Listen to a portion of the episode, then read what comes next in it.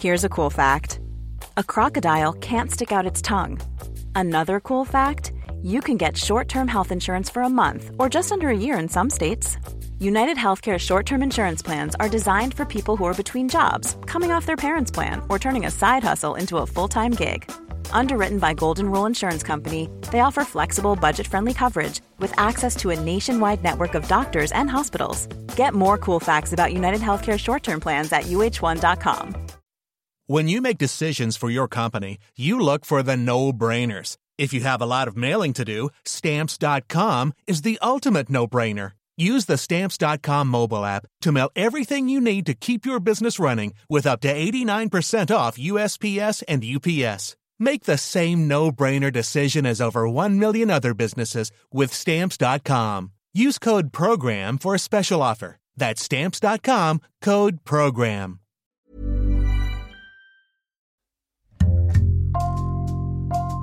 Bonjour, c'est Jules Lavie pour Code Source, le podcast d'actualité du Parisien.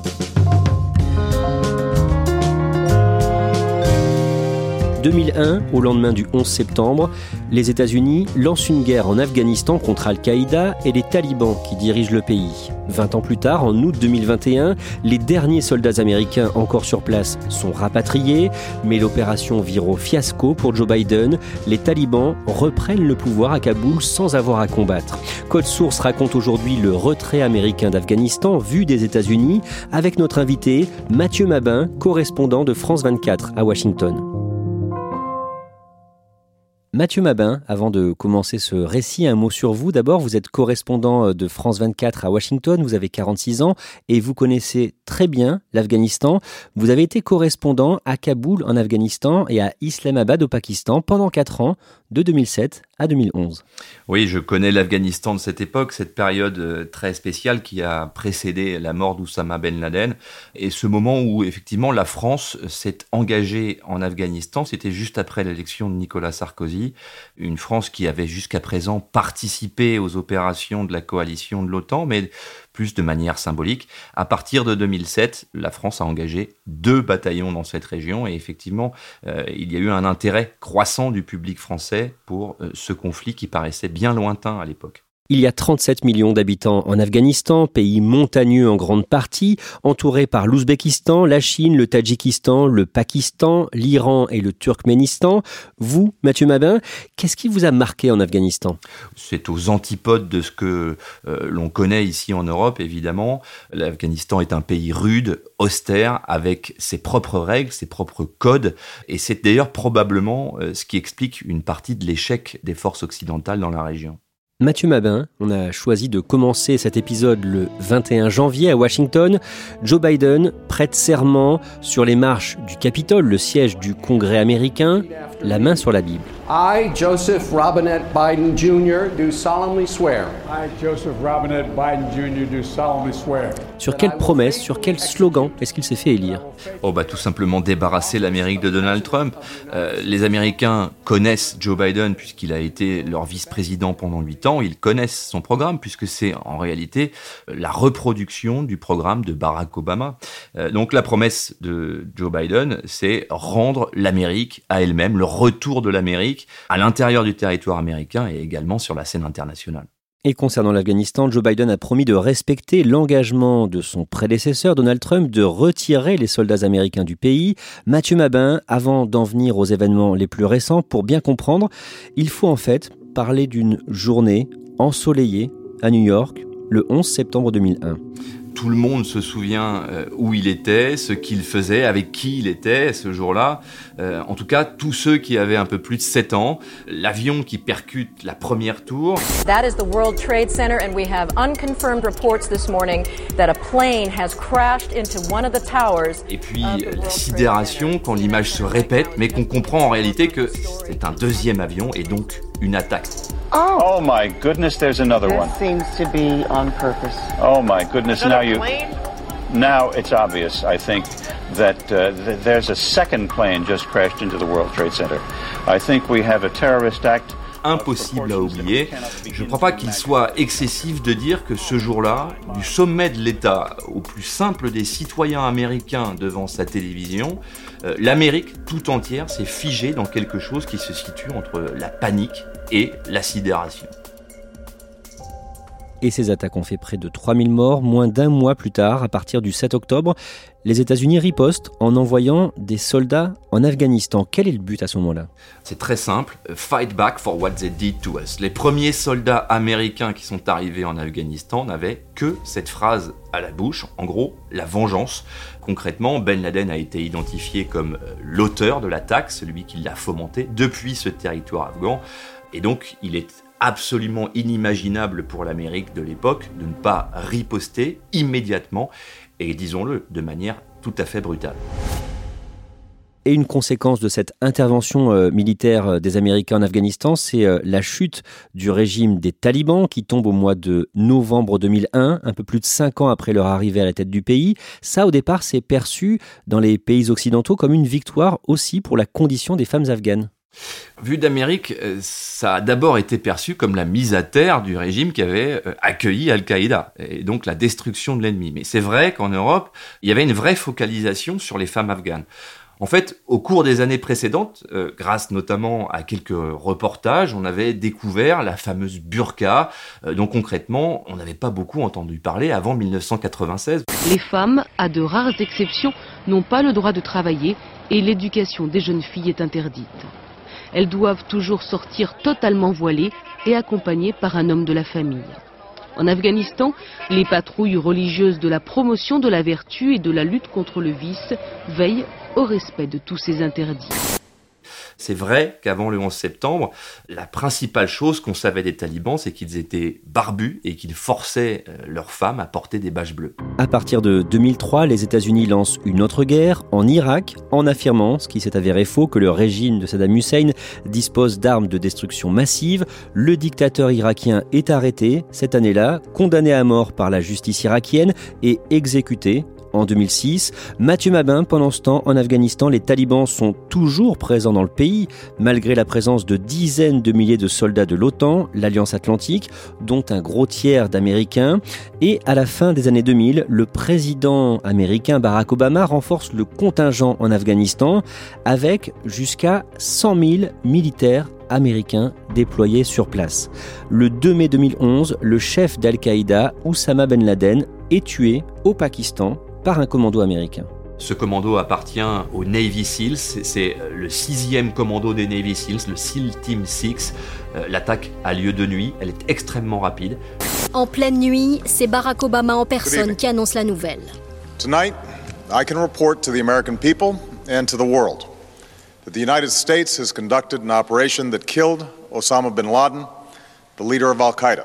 Ben Laden est tué et cet épisode donne à Barack Obama une opportunité très précieuse d'inscrire cette victoire à son palmarès et de se relancer à un moment où il était en difficulté dans les sondages.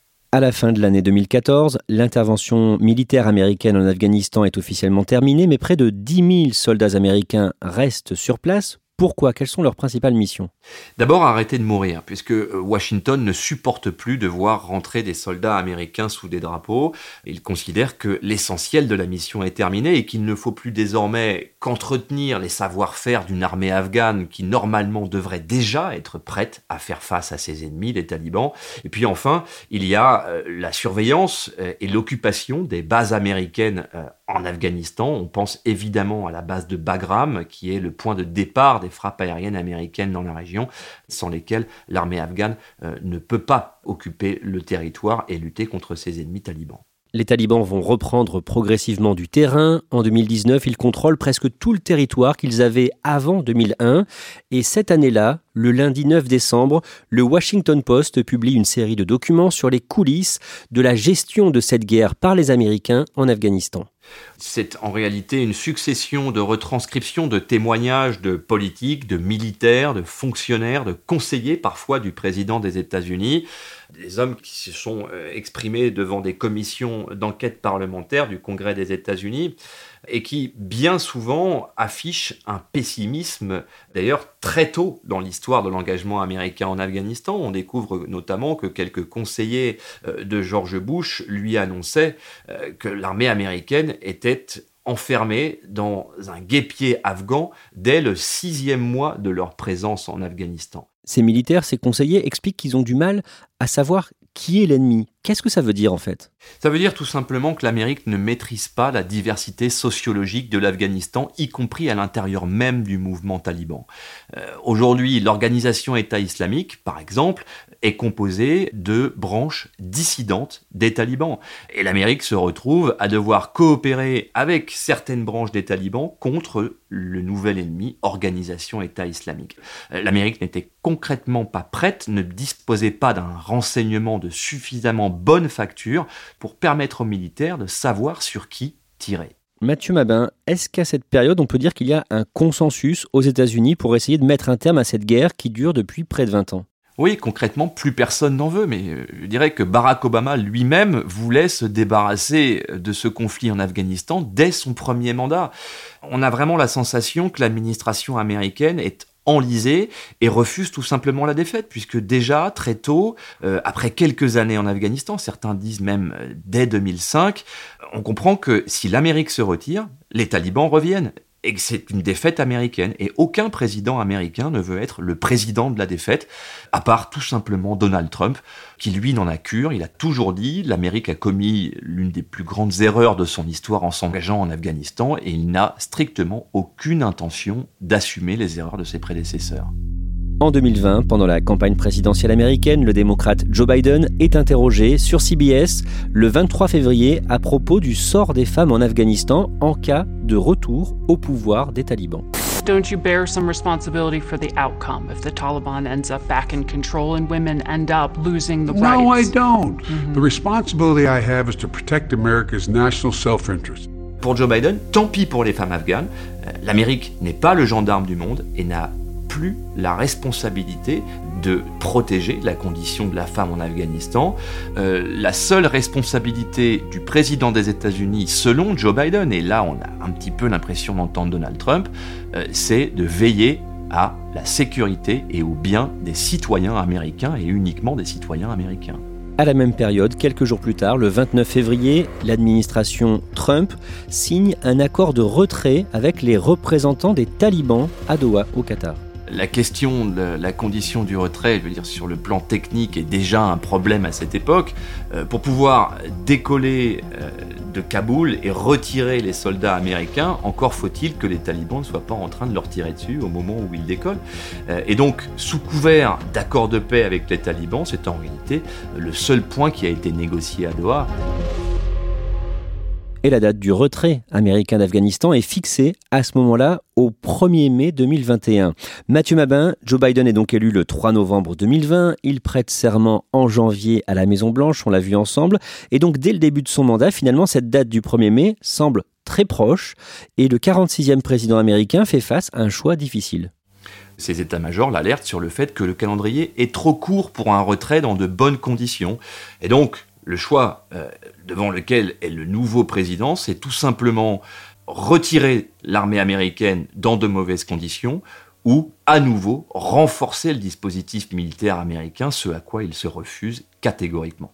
Quelques semaines plus tard, le 14 avril, Joe Biden est à la Maison Blanche, il prononce un discours très attendu sur l'Afghanistan. I've concluded that it's time to end America's longest war. It's time for American troops to come home. Joe Biden confirme sa volonté de retirer totalement les troupes américaines dans un délai court, mais il fixe une limite au 11 septembre 2021, une date évidemment extrêmement symbolique puisque ce sera le 20e anniversaire du 11 septembre. Euh, ces états-majors acceptent et promettent de tout mettre en œuvre pour garantir à l'armée américaine un retrait en bon ordre, tout en transmettant la responsabilité de la sécurité du pays à une armée afghane qui a déjà pourtant commencé à montrer des signes de faiblesse. Dès le mois de mai, en Afghanistan, les talibans reprennent des territoires importants. Ça n'est pas une surprise, l'armée afghane a déjà perdu le contrôle de plus de la moitié du territoire afghan. Chacune des batailles est perdue les unes après les autres, jusqu'à entendre le Pentagone tirer la sonnette d'alarme auprès de la Maison Blanche pour dire attention, Kaboul est désormais menacé. Au mois de juin, un article du Wall Street Journal affirme que selon des sources internes au service de renseignements américains, le gouvernement afghan pourrait s'effondrer très rapidement après un retrait américain. Oui, c'est d'ailleurs le travail des services de renseignement américains et notamment de la CIA qui a fourni à la Maison Blanche euh, une succession de scénarios dont le plus pessimiste annonce que le gouvernement afghan et l'armée afghane pourraient s'effondrer en seulement quelques mois. Le vendredi 2 juillet, les forces américaines quittent la base aérienne de Bagram, d'où étaient coordonnées les frappes aériennes et la logistique des Américains en Afghanistan. Dès lors que l'armée afghane découvre, un peu sidéré, le départ brutal des Américains de cette base de Bagram, alors c'est le délitement généralisé. Euh, les colonels, les généraux de l'armée afghane n'arrivent plus à tenir leurs hommes, il n'y a plus d'appui aérien, il n'y a donc aucun espoir de vaincre jamais les talibans sur le terrain.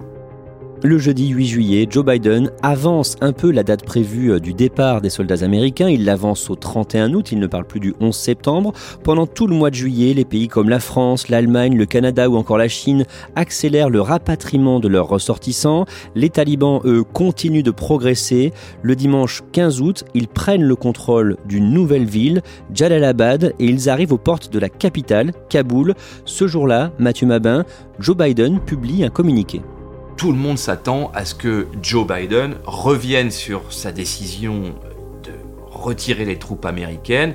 Pas du tout, ça n'est absolument pas la tonalité du discours du président américain qui dit qu'il est temps que l'Afghanistan prenne en main son propre avenir. À partir de là, Ashraf Ghani, le président afghan, ne peut concrètement plus tenir ses troupes. C'est la démobilisation générale dans l'armée afghane et qui annonce l'effondrement du gouvernement afghan. Et effectivement, dans la journée, les talibans s'emparent de Kaboul. Kaboul aujourd'hui en une image. Des tirs dans les faubourgs et dans le ciel un des hélicoptères américains chargés d'évacuer en catastrophe les ressortissants étrangers. Les talibans sont entrés dans la capitale afghane. Les Afghans qui craignent le retour des fondamentalistes se précipitent pour fuir. La capitale est prise quasiment sans tirer une cartouche. Les réseaux dormants des talibans qui sont présents dans Kaboul depuis toujours en réalité se dévoilent et on voit apparaître les premières patrouilles de talibans sur des pick-up pris à l'armée afghane, euh, des pick-up pavoisés du drapeau blanc des talibans. En emportant de façon fulgurante les capitales régionales les unes après les autres, dont Jalalabad hier, les talibans ont gagné la guerre psychologique. Selon plusieurs sources, le président afghan se serait enfui sans résister. Quelles sont les réactions aux États-Unis face à ces images? Dans le camp démocrate, c'est tout simplement le silence. Et même les soutiens les plus proches de Joe Biden ne commandent pas cette actualité tant qu'ils sont désemparés par ce qu'ils voient. En revanche, évidemment, dans le camp républicain, les reproches se déchaînent les principaux détracteurs euh, de Joe Biden et en fait les principaux soutiens de Donald Trump en son temps reprochent directement au président d'être responsable de ce fiasco. Il faut rappeler que beaucoup de parlementaires républicains qui siègent au Sénat ou à la Chambre de représentants sont eux-mêmes d'anciens combattants d'Afghanistan, c'est très courant ici aux États-Unis. Et donc cette prise de Kaboul sans combattre par les talibans, par leurs ennemis de 20 ans, est proprement insupportable. Le lendemain, Joe Biden prend la parole de la Maison-Blanche. Oui, il apparaît dans ce salon de la Maison-Blanche qui est réservé aux déclarations de crise avec un air grave. Il réaffirme sa volonté de se retirer immédiatement maintenant d'Afghanistan en dévoilant qu'en réalité, l'intention de l'Amérique en Afghanistan n'a jamais été de construire une nation. We did not go to Afghanistan to nation build. And it's the right and the responsibility of Afghan people alone to decide their future and how they want to run their country. Et cette petite phrase va beaucoup faire réagir. Pourquoi? Cette petite phrase finalement a sidéré tous les observateurs à Washington, à commencer par les officiers généraux à qui il a été demandé quand même pendant 20 ans euh, de soutenir justement la construction de l'État afghan. Hamid Karzai, l'homme des Américains, et puis euh, ces scrutins, ces élections qui ont été encadrées par l'armée américaine, qui a vu perdre beaucoup d'hommes en protégeant les bureaux de vote au cours des nombreuses élections qui ont émaillé euh, l'histoire de l'Afghanistan pendant 20 ans. Dans les jours qui suivent, les États-Unis accélèrent l'évacuation de leurs ressortissants et Mathieu Mabin se pose aussi la question du sort des Afghans qui travaillaient pour les Américains.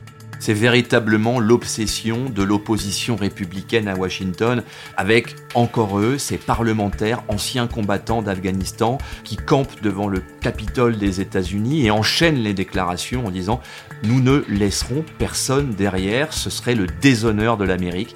Cela devient donc le sujet central pour Joe Biden comment évacuer ces dizaines de milliers d'anciens supplétifs de l'armée américaine qui sont tous candidats à l'exil? Une image prise à bord d'un avion cargo militaire américain fait le tour du monde à ce moment-là. C'est cette euh, foule euh, essentiellement des hommes agglutinés à l'intérieur de ce gros porteur de l'US Air Force collés les uns aux autres.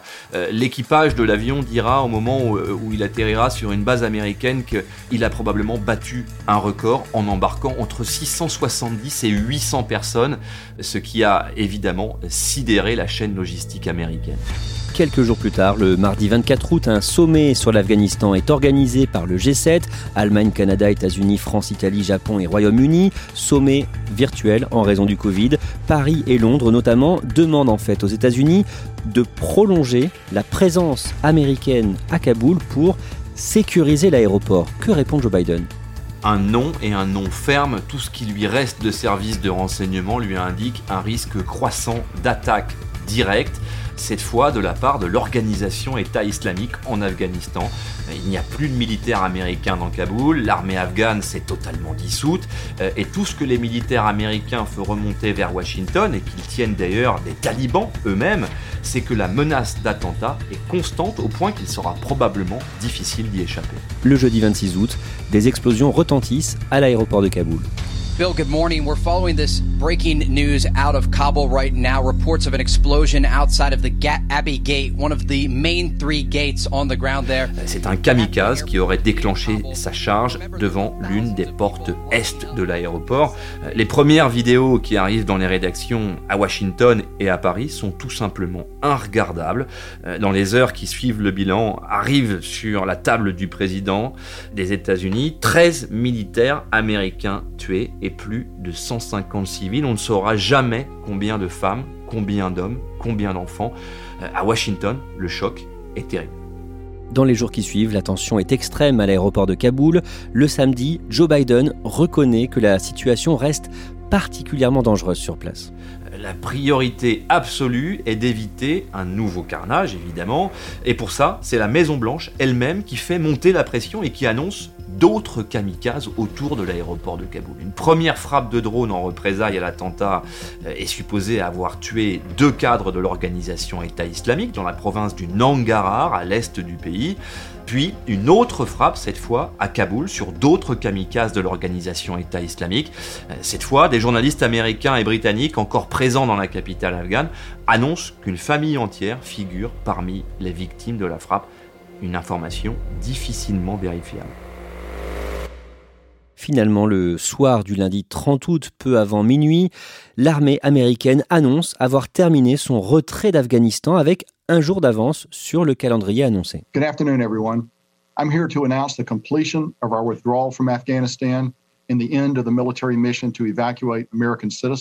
Dans la nuit du 30 au 31 août, à Kaboul, le dernier C-17, cet avion américain chargé de soldats, décolle de la capitale. Les services de communication de l'armée se sont dit qu'il était nécessaire de photographier un général de parachutistes à travers des jumelles de vision nocturne, et ça donne l'image verte du dernier soldat américain qui quitte l'Afghanistan. En tout cas, c'est la version officielle qui ne convainc d'ailleurs pas grand monde puisque euh, à ce moment-là, l'aéroport est tellement vulnérable qu'il est tout simplement inimaginable d'avoir demandé à un général américain de marcher seul sur le tarmac. Et c'est donc la fin officiellement de 20 ans de guerre en Afghanistan pour euh, les Américains. 2641 soldats américains ont été tués pendant ce laps de temps, dont les 13 qui sont morts euh, dans l'attentat. Mathieu Mabin, au moment du départ des Américains, il faut aussi bien sûr parler des dizaines de milliers d'hommes et de femmes qui n'ont pas pu être évacués de Kaboul.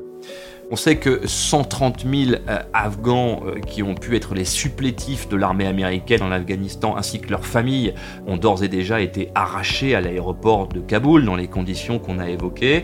Mais il reste plusieurs dizaines de milliers de ces Afghans qui n'ont pas pu être évacués. Joe Biden a juré qu'il ne les abandonnait pas et qu'ils seraient rapatriés par des avions civils dès lors que euh, les talibans auront tenu leur engagement et qu'ils auront rouvert l'aéroport de Kaboul en autorisant ces gens à quitter le territoire.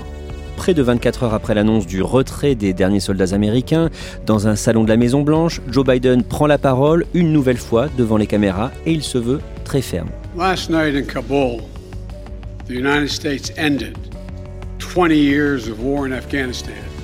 Joe Biden ne prend plus les questions depuis plusieurs jours. Il est clairement sur une position défensive en désignant d'autres coupables que lui-même euh, de ce fiasco. Il incrimine notamment son prédécesseur, Donald Trump. Il se tourne également vers les militaires du Pentagone, dont il dit qu'il a reçu les conseils et qu'il n'a fait que les appliquer.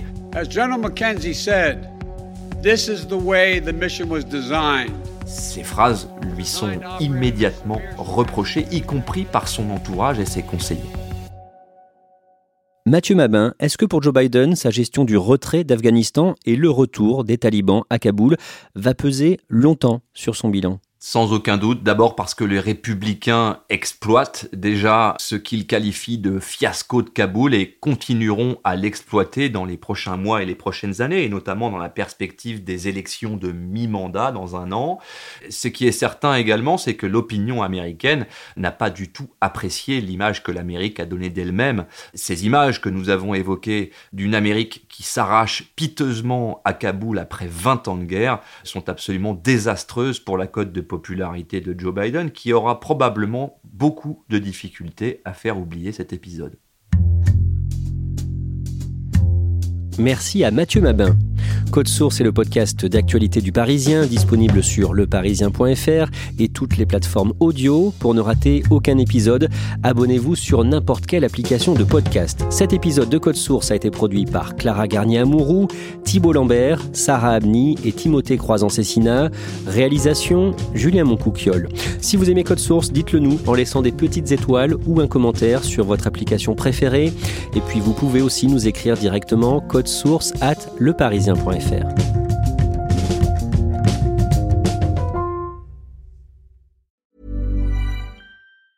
Normally, being a little extra might be a bit much, but not when it comes to healthcare. That's why United Healthcare's Health Protector Guard fixed indemnity insurance plans, underwritten by Golden Rule Insurance Company, supplement your primary plan so you manage out of pocket costs. Learn more at uh1.com.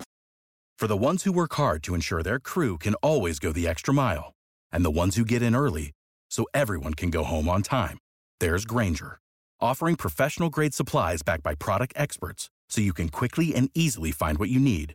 Plus, you can count on access to a committed team ready to go the extra mile for you. Call, clickgranger.com, or just stop by. Granger, for the ones who get it done.